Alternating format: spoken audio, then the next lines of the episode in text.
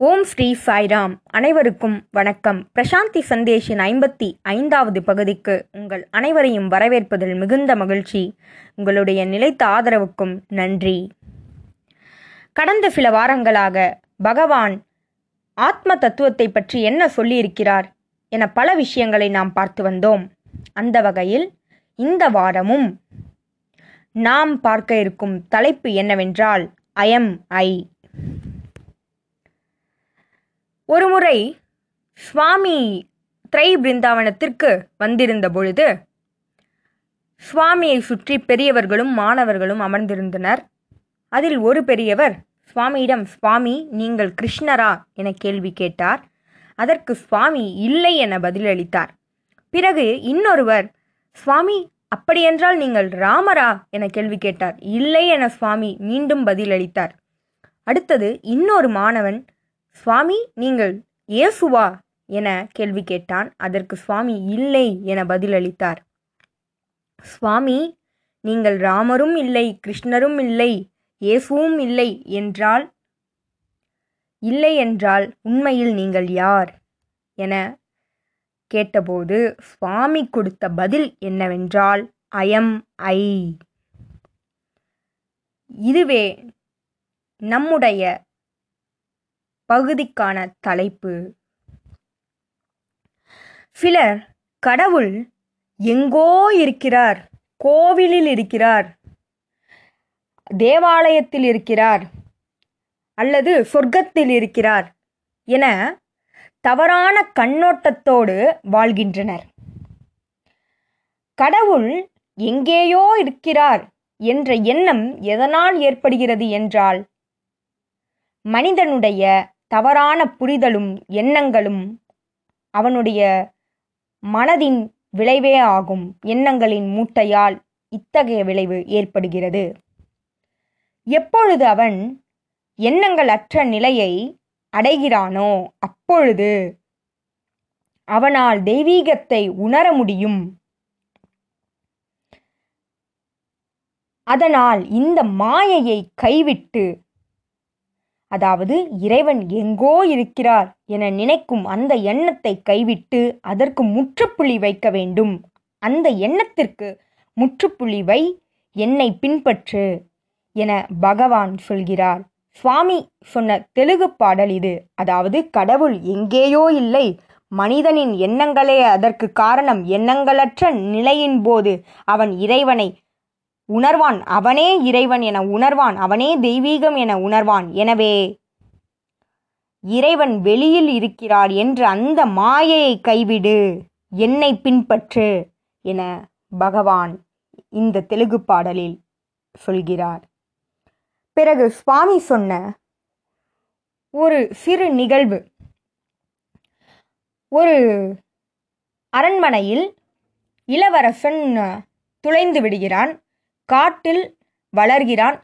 அங்கு இருக்கும் காட்டுவாசிகளால் வளர்க்கப்படுகிறான். அப்படி அவ்வாறு வளர்க்கப்படுவதால் அவன் தன்னுடைய நிலை உண்மையான நிலையினை மறந்து தானும் ஒரு காட்டுவாசி தானும் ஒரு காட்டுவாசி என நம்புகிறான். அப்பொழுது அந்த ராஜா அதாவது அந்த இளவரசனுடைய தந்தை இறந்தபோது மந்திரிகள் அனைவரும் இதற்கு ஒரு அவருடைய வாரிசே ராஜாவின் வாரிசே அந்த அரியணையில் அமர வேண்டும் என்பதனால் எங்கெங்கோ தேடி இறுதியில் இவனுடைய இவனுடைய முகத்தின் பிரகாசத்தை கொண்டு அவனை கண்டுபிடிக்கிறார்கள்.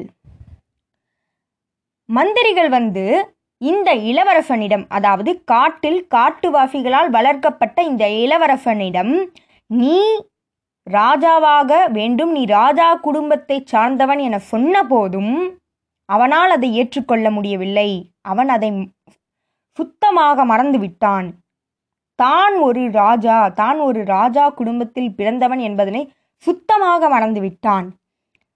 எனினும் இந்த அமைச்சர்கள் மீண்டும் மீண்டும் கூற அதில் ஓர் உண்மை இருக்கிறது என்பதனை உணர்ந்து அவன் இந்த அரண்மனைக்கு வருகிறான்.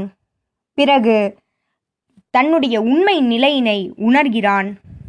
ராஜாவாக அரியணையில் அமர்கிறான். எதனால் அவன் அத்தகைய அதாவது அவன் ராஜா குடும்பத்தை சார்ந்தவன் என்பதனை ஏற்றுக்கொள்ள முடியவில்லை? அவனுடைய மறதி அல்லது அவன் சில விஷயங்களை மறந்து விட்டான் அதேபோல் பகவான் சொல்கிறார் மனிதனும் உண்மையில் தான் யார்? தன்னுடைய உண்மையான நிலை என்ன என்பதனை மறந்துவிட்டனர்.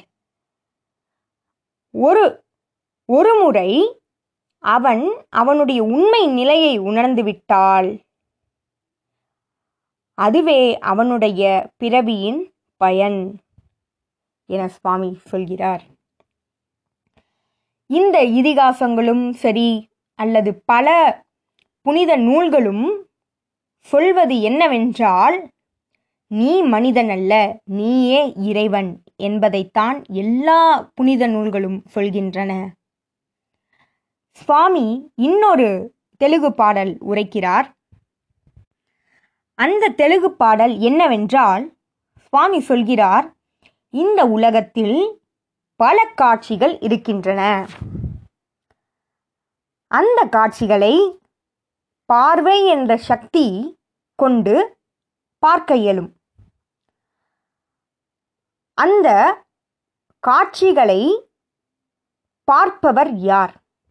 பார்ப்பவர் திரஷ்டா எனவும் அந்த பார்வை பார்வையான சக்தி இருக்கிறதல்லவா? சைட். அதனை துருக் எனவும் பார்ப்பது.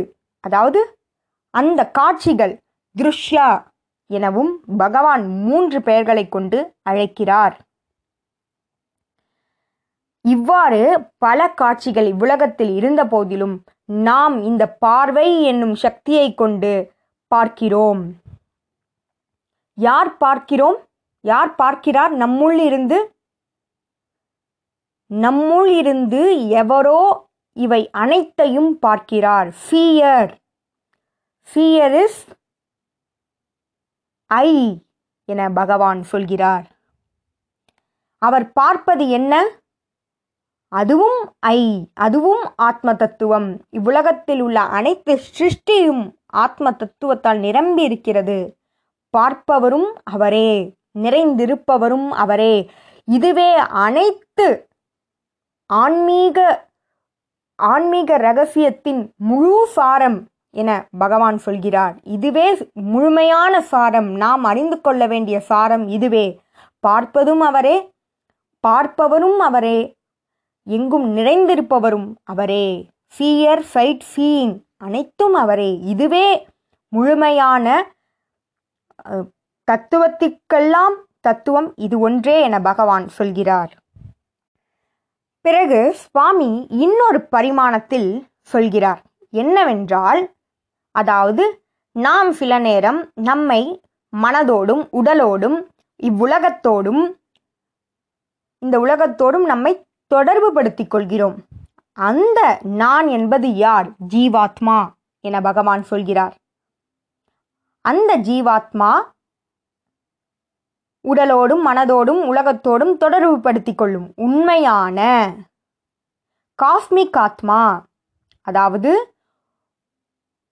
இறைவன் எங்கிருக்கிறார்? நம்முடைய இதய தாமரையில் அமர்ந்திருக்கிறார். Real self is seated in the altar of our heart இந்த உண்மையான நானே அதாவது பரமாத்மாவே ஜீவாத்மாவை இயக்குகிறார். பரமாத்மாவின் தெய்வீக நாடகமே ஜீவாத்மாவின் செயல். பரமாத்மாவின் கையில் நாம் ஒரு கைப்பொம்மை. வாழ்க்கை ஒரு பொம்மலாட்டம் போல நம்மை இயக்குபவர் யார்? பரமாத்மா என பகவான் சொல்கிறார். அந்த தேவனை அதாவது தேவா என்றால் இறைவன். அந்த இறைவனே ஜீவாத்மாவாகவும் செயல்படுகிறார். எப்பொழுது இந்த ஜீவாத்மா நான் உடலல்ல மனமல்ல என்பதை உணர்கிறதோ அப்பொழுது இறைவனும் அதாவது பரமாத்மாவும் ஜீவாத்மாவும் ஒன்று என்பதனை உணர்ந்து இரண்டும் ஒன்றாக கலந்துவிடும். தே deva and jiva merges into one. Cosmic self and individual self merges into one பார்த்தல் பார்வை பார்ப்பவர் இவர் அனைத்தும் ஒருவரே. எனவேதான் ஐஎம் ஐ அவுட்டரை பிளஸ் இன்னரை அவுட்டரை என்பது ஜீவாத்மா இன்னரை என்பது பரமாத்மா. இவர் இரண்டும் ஒன்றே என பகவான் சொல்கிறார். ஒரு சின்ன கதை ஒரு ஆடு மேய்ப்பவன் கீழே ஒரு வைரத்தை பார்க்கிறான். வைரம் என தெரியாமல் அதனுடைய அதனுடைய பளிச்சென்ற தன்மையினால் ஈர்க்கப்பட்டு அவன் அந்த வைரத்தை ஒரு கருப்பு நிற செம்மறி ஆட்டின் கழுத்தில் கட்டிவிடுகிறான்.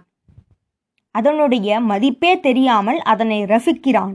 அதனை உற்று நோக்கி மகிழ்ச்சி அடைகிறான். அப்பொழுது அதனை கண்ட ஒரு கடை விற்பனையாளர் வந்து பணம் கொடுத்து அந்த வைரத்தை கேட்கிறார்.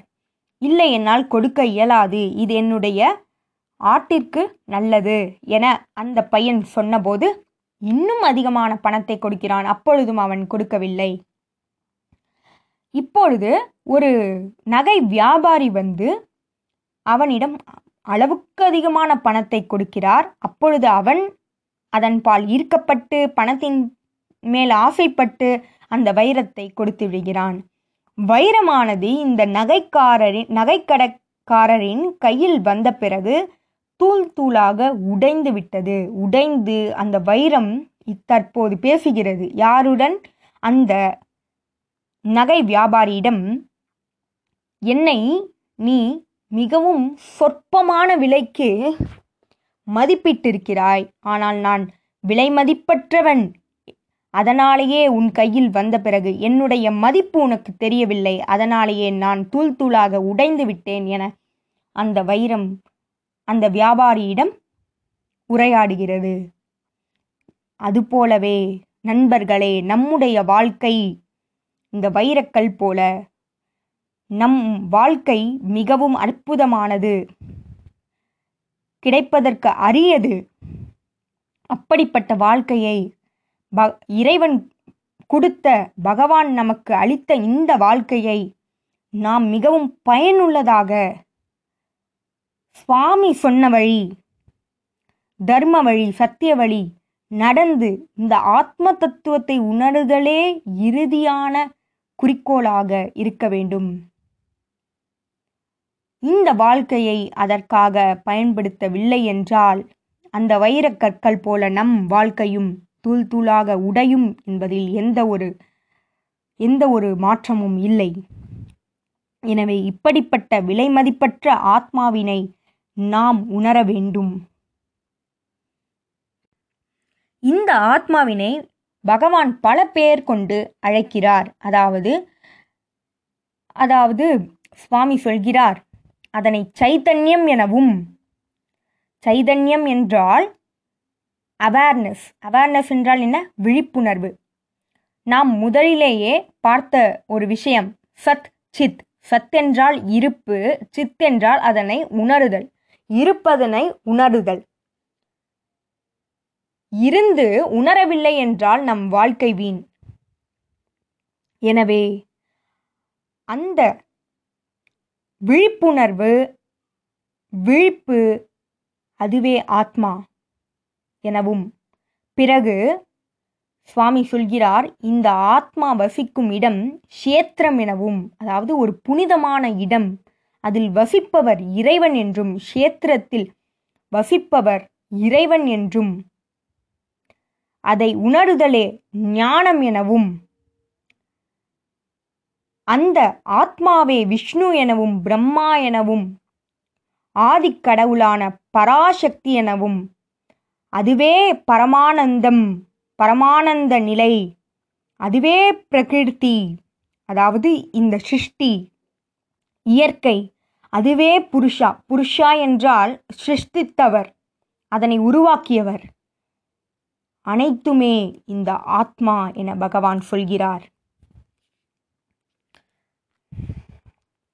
பிறகு நம்மால் சில நேரம் உணர முடியாததற்கான காரணம் மாயை. எண்ணங்கள் இந்த எண்ணங்களுக்கு ஒரு முற்றுப்புள்ளி வைக்க வேண்டும் மாயைக்கு ஒரு முற்றுப்புள்ளி வைக்க வேண்டும். நான் இறைவன் நான் மிருகமல்ல நான் மனமல்ல நான் உடல் அல்ல நான் மனிதன் அல்ல நான் இறைவன் நான் ஆத்மா. என்னுள் இருந்த இறைவனையே என்னுள் இருக்கும் இறைவனே அனைத்தையும் பார்த்து கொண்டிருக்கிறார். அனைத்தையும் அவரே புரிகின்றார் என்ற நிலையை நாம் முதலில் உணர்ந்தோம் என்றால் பிறகு ஜீவாத்மாதான் பரமாத்மா பரமாத்மாவே ஜீவாத்மா ஜீவாத்மாவாக செயல்படுகிறது என்ற உண்மையினை நம்மால் உணர இயலும். உபனிஷதத்தில் கூறியது என்னவென்றால் இரு பறவைகள் கீழ்கிளையில் ஒரு பறவையும் மேலே உள்ள கிளையில் இன்னொரு பறவையும் உட்கார்ந்திருக்கும். மேலுள்ள பறவை கீழுள்ள பறவை உண்பதை பார்த்து கொண்டே இருக்கும். இந்த கீழுள்ள பறவை ஜீவாத்மாவோ ஜீவாத்மாவாக பகவான் உருவகிக்கிறார். மேலுள்ள பறவை பரமாத்மா அனைத்தையும் நாம் செய்யும் அனைத்தையும் பார்ப்பவர் அவரே என பகவான் உருவகிக்கிறார். இந்த பரமாத்மாவும் ஜீவாத்மாவும் ஒன்றே. பரமாத்மாவின் தெய்வீக நாடகமே இந்த ஜீவாத்மாவின் செயல். இவர் இரண்டும் இவை இரண்டும் ஒன்றே. Both are one and the same எனவேதான் பகவான் கூறினார் ஐஎம் ஐ நன்றி. ஜெய் சாய்ராம்.